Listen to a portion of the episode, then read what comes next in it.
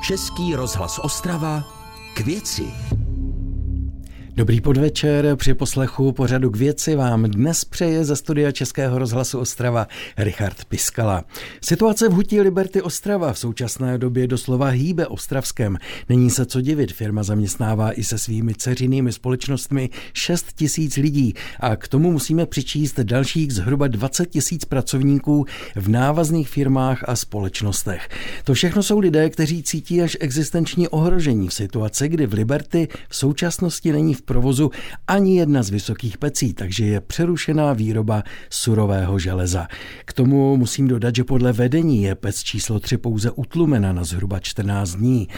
K tomu lidé slyší o dluzích i o tom, že firma neplatí některým dodavatelům. Téměř každý v Ostravě a okolí zná někoho, nebo ho má přímo v rodině, kdo pracuje v Liberty. A spousta lidí neřekne této firmě jinak než Nová huť, i když od roku 2000 2019 patří do Liberty Steel Group z koncernu Gupta Family Group. My jsme dnes v pořadu k věci společně s Romanem Bečicou, předsedou odborové organizace Ocelárny Liberty Ostrava. Vítejte ve studiu. Dobrý večer posluchačům Českého rozhlasu Ostrava. Pojďme nejprve k tomu nejdůležitějšímu a nejaktuálnějšímu. Byly zaměstnancům opravdu vyplaceny mzdy v říjnu? Ano, za měsíc říjen byly zaměstnancům vyplaceny mzdy. Dokonce jsem se dneska dotazoval i odvody zdravotního a sociálního byly v, v pátek nebo ve čtvrtek byly zaplaceny, co se týče státu, takže v tuto chvíli zatím je vše v pořádku po této stránce. A ještě jedna věc, která tak člověka napadne, je konec měsíce října, do konce roku zbývají dva měsíce, což je běžná výpovědní lhůta. Registrujete v těchto dnech nějaký zvýšený počet výpovědí zaměstnancům? No, zvýšený počet e, zaměstnanců vypovědí ne, že by zaměstnavatel dával. Jedna věc tam je, protože tím, že došlo k utlumení koksárenské baterie KB11 e, dlouhodobě, která už nebude v provozu, tak zaměstnanci dostali nabídku ve směs pracovat na valcovacích tratích, ale zhruba 55 až 60 zaměstnanců tuto nabídku nepřijalo a v podstatě ty by měli průběžně do konce roku, do konce roku končit. To je jedna věc a pak druhá, s čím se potýkáme, Eh, byly to smlouvy na dobu určitou a těm zaměstnancům, když došla smlouva, tak v podstatě museli tuto firmu opustit, což z mého pohledu je velice nepříjemné, protože musím říct, že to byla spousta mladých zaměstnanců, kteří, když už měli zájem pracovat v těchto těžkých podmínkách a ještě k tomu ve směs většina na směny, tak to mě obrovský mrzí, že k tomu dochází. Takže mzdy jsou, eh, zvýšený počet výpovědí není až takový ale přesto mají lidé obavy, zaměstnanci obracejí se na vás třeba častěji než předtím? Já si myslím, že není, není skoro minuty dnes na kdyby někdo nevolal a e, za prvé musím říct, že zájem zaměstnanců o práci, o to, aby firma fungovala dál, je obrovský. A co se týče té nervozity a toho všeho, tak taky je velký, protože e, opravdu zaměstnanci mají velký strach a neví, co bude například po novém roce. Odbory označili nedávno postup vedení za pro firmu likvidační a uvedli, že firma je před, bank- před bankrotem. Eh, vedení ovšem něco takového popírá. Vyříkali už jste si to s vedením firmy? Proběhla nějaká jednání? No, tak musím říct, že jednání teď bývají skoro na týdenní bázi, ale pořád to není úplně s tím vrcholovým vedením firmy. Je to, je to s naším ostravským vedením, které samozřejmě má nějaké noty, ale není to to top vedení, které v podstatě tu firmu vlastní, nebo předpoklad předsedy představenstva, že by mezi nás přišel a řekl nám aktuální situaci, jaká je. Takže změnili jste názor tady po těchto jednáních, anebo i dnes si myslíte, že eh, Nová huť, jak se říká Liberty, Ostrava stojí před bankrotem? Ne, já určitě mám velké obavy, jsem k té situaci velice kritický a jak jste tu zmínil, těch 6 tisíc zaměstnanců plus navaznosti, eh, je tu pořád hrozba obrovská a myslím si, že ta situace není o nic lepší. Snažíme se to ustát, ale řekl bych, že v tuto chvíli je přímo kritická situace. Pojďme k té odstavené peci. Vedení firmy ten momentální stav, kdy je dočasně mimo provoz vysoká pec číslo 3, odůvodňuje tak, že, to kvůli nedostatečné, že je to kvůli nedostatečné poptávce v celé Evropě, která je nadále ovlivňována makroekonomickými faktory. Eh, tak o tom hovořila pro ČTK mluvčí firmy Kateřina Zajíčková, to jsem tedy citoval. Co tedy konkrétně v této situaci odbory po vedení a majiteli žádají? No tak v podstatě žádáme to, aby, aby jsme tu situaci přestali. Vím, že poptávka není, opravdu musím potvrdit, že v podstatě v České republice klesla poptávka o 40% po hutních výrobcích.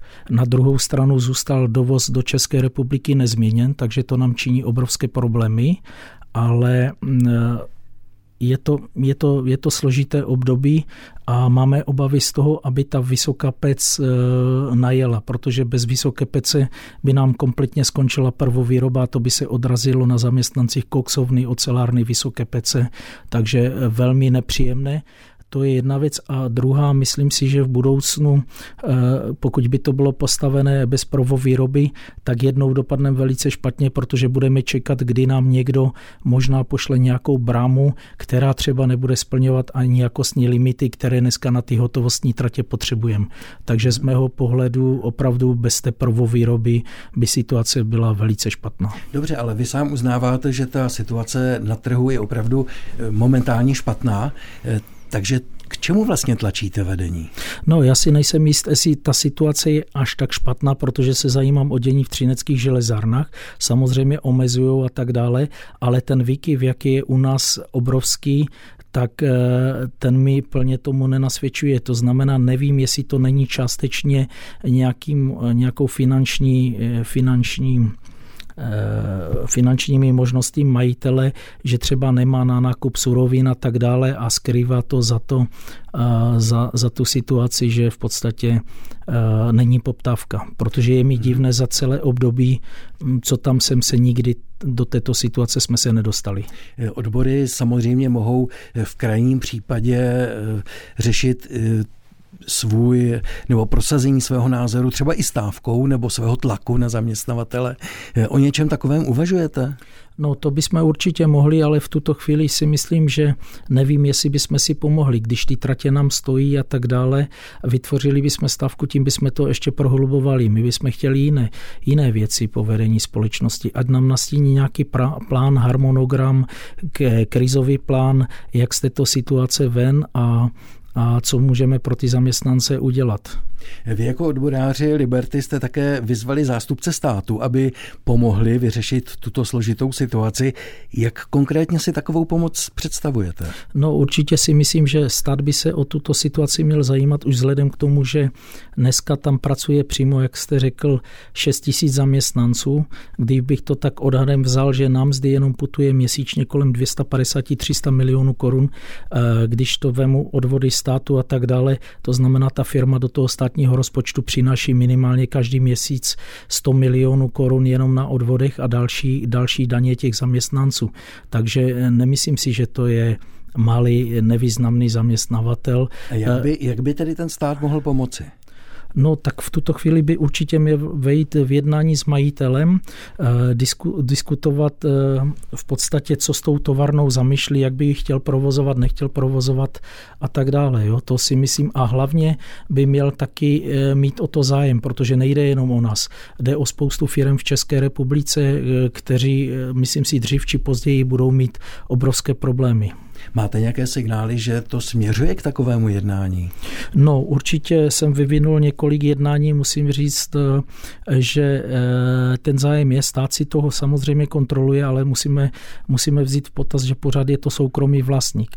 A pokud ten soukromý vlastník mm, vůči státu mm, zatím plní své závazky, tak stát tyto kroky nepřijme. A teď je otázka druhá, jestli eh, v podstatě vůči ostatním, to znamená máme velké, velké závazky vůči eh, třeba řekl bych Tamehu, Ostrava a tak dále, nebo polhutě splatnosti a tak dále a pro tyto firmy to je likvidační. Posloucháte pořad Českého rozhlasu Ostrava k věci. Hostem pořadu je dnes Roman Bečica, předseda odborové organizace Ocelárny Liberty Ostrava. Už tady zazněly některé věci, třeba jenom jako zmínka, pojďme se k ním ještě vrátit trošku podrobněji. Nejprve tedy k té odstavené vysoké peci číslo 3, podle informací, které máme, by se měla znovu rozjet 8. listopadu, to je vlastně za pár dní. Věříte tomu, že se tak stane?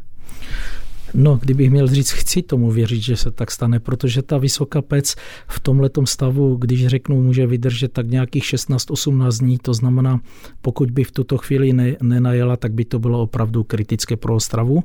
Zeptal jste se mi, jestli věřím, v tuto chvíli věřím, že najede ale mám takové signály, že do budoucna eh, připravují systém start-stop té vysoké pece, to znamená, že možná bude dlouhodobě odstavovaná a potom znovu najeta bude záležet na, na poptavce na trhu. Vy už jste také zmínil určité problémy s dodavateli a s placením, ale samozřejmě k tomu, aby vysoká pec jela, je potřeba ty suroviny. E, jsou tam dostatečné zásoby, aby se 8. listopadu rozjela? E, já myslím, že v tuto chvíli ještě nejsou tak dostatečné, ale eh, máme příslip od vedení, že na tom v tuto chvíli pracují. Převážně na dovozu rud z Ukrajiny a tady těchto komodit, protože šrotu si myslím momentálně je dost, i tady na Ostravsku a tak dále, když ty hutě nejedou naplno, ale jsou to ty komodity, které mají být dovažené ze zahraničí.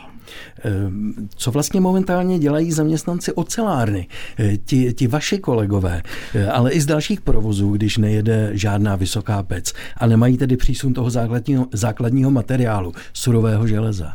Ano, eh, na té prvovýrobě je to trošku jiné než na těch hotovostních tratích, protože některé ty tratě jedou.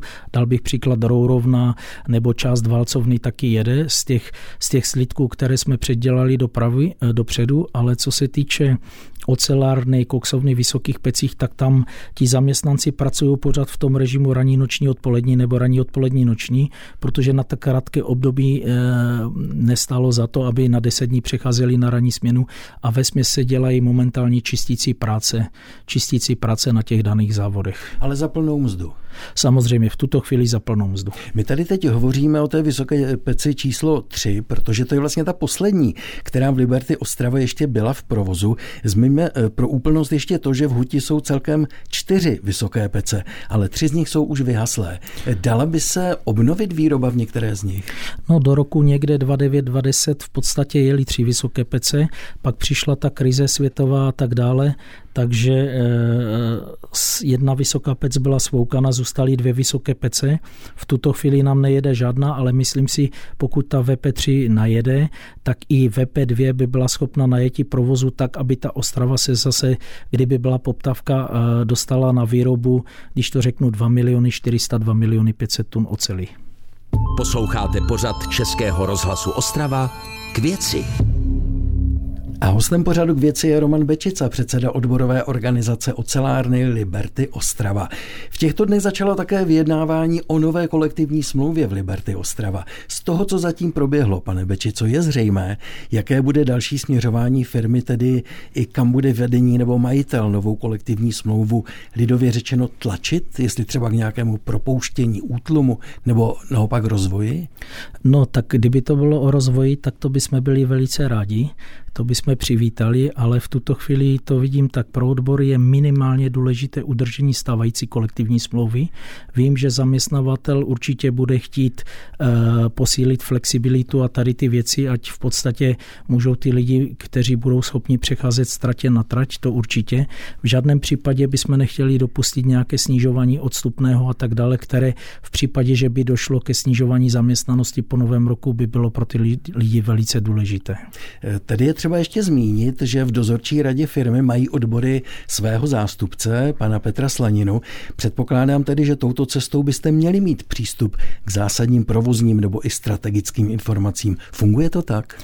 No musím říct, že provozní bychom informace měli, ale ty strategické a tak dále, obávám se, že to nemá ani současné vedení společnosti a čeká, čeká s čím přijede předseda představenstva, případně jaké, jaké zadá úkoly pan majitel. Tam si myslím, že že je to velice slabé a ta komunikace s vrcholovým managementem, už jsem to tu zmínil, je velice, velice špatná. Takže netušíte vlastně, jaké je, bude směřování, jaká bude strategie? V tuto chvíli netuším, ale zrovna v pátek minulý týden jsme se doptávali, tak v průběhu 14 dní je vytvořen nějaký krizový plán, který by nám měl být představen aspoň na nejbližší období. Ale jednu věc bych zmínil. Víte, za ty čtyři roky, co tu působí firma Liberty a tak dále, na začátku, když tu vstupovala, my jsme se psali eh, nějakou trojstranou dohodu, kde byl účasten stát, úřad, hejtman, odbory a tak dále. A jsme velice zklamáni z toho, že, že v podstatě ten přístup eh, toho majitele k nám nebo vůbec i k k Moravskosleskému kraji a, a k státním institucím je takový, protože je to v tuto chvíli nepřehledná situace, já bych ho označil velice mlží, neznáme ekonomickou situaci, neznáme směřování té firmy, neznáme jakou zaměstnanost, i když zaměstnavatel říká, že nechce propouštět, aby kdyby se to rozjelo, aby ti zaměstnanci měli šanci a že bychom je nabrali, ale musím říct, že velmi kritický, velmi kritický uh, přístup uh, jakoby k vedení společnosti. Který... Když, tady, ano, když tady mluvíme o majiteli, tak tou klíčovou postavou je pan Sanjeev Gupta. Dokonce se v minulých dnech spekulovalo, že by měl přijet nebo přiletět osobně do Ostravy a zaměstnancům vysvětlit, jaká je situace a kam bude směřovat. To se zatím nestalo. Máte vy nějakou takovou informaci? Nemám, nemůžu odpovídat za majitele firmy, ale musím říct, že jsme očekávali jeho příjezd nebo chtěli jsme mít schůzku a tak dále. Objevil se tu pouze předseda představenstva, který se s náma ani nepotkal, což svědčí, že já kdyby byl majitelem firmy, tak taky se zajímám o to, o to dění, o ten osud těch zaměstnanců, o komunikaci s odbory a tak dále a to si myslím, že je velice slabé. Od začátku, co firma, co nás přebralo Liberty, že je velice slabé. My budeme jako Český rozhlas Ostrava samozřejmě nadále sledovat situaci a vývoj situace ve firmě Liberty Ostrava. Dnes byl hostem pořadu k věci pan Roman Bečica, předseda odborové organizace Ocelárny Liberty Ostrava. Já vám děkuji a naslyšenou. Já bych chtěl taky poděkovat a chtěl bych poděkovat za zájem i, i televiz eh, různých napříč, napříč i českému rozhlasu, protože jedná se opravdu o velké množství lidí a ty důsledky i pro Moravskoslezský kraj by byly, by byly velice těžké. Český rozhlas Ostrava, rádio vašeho kraje.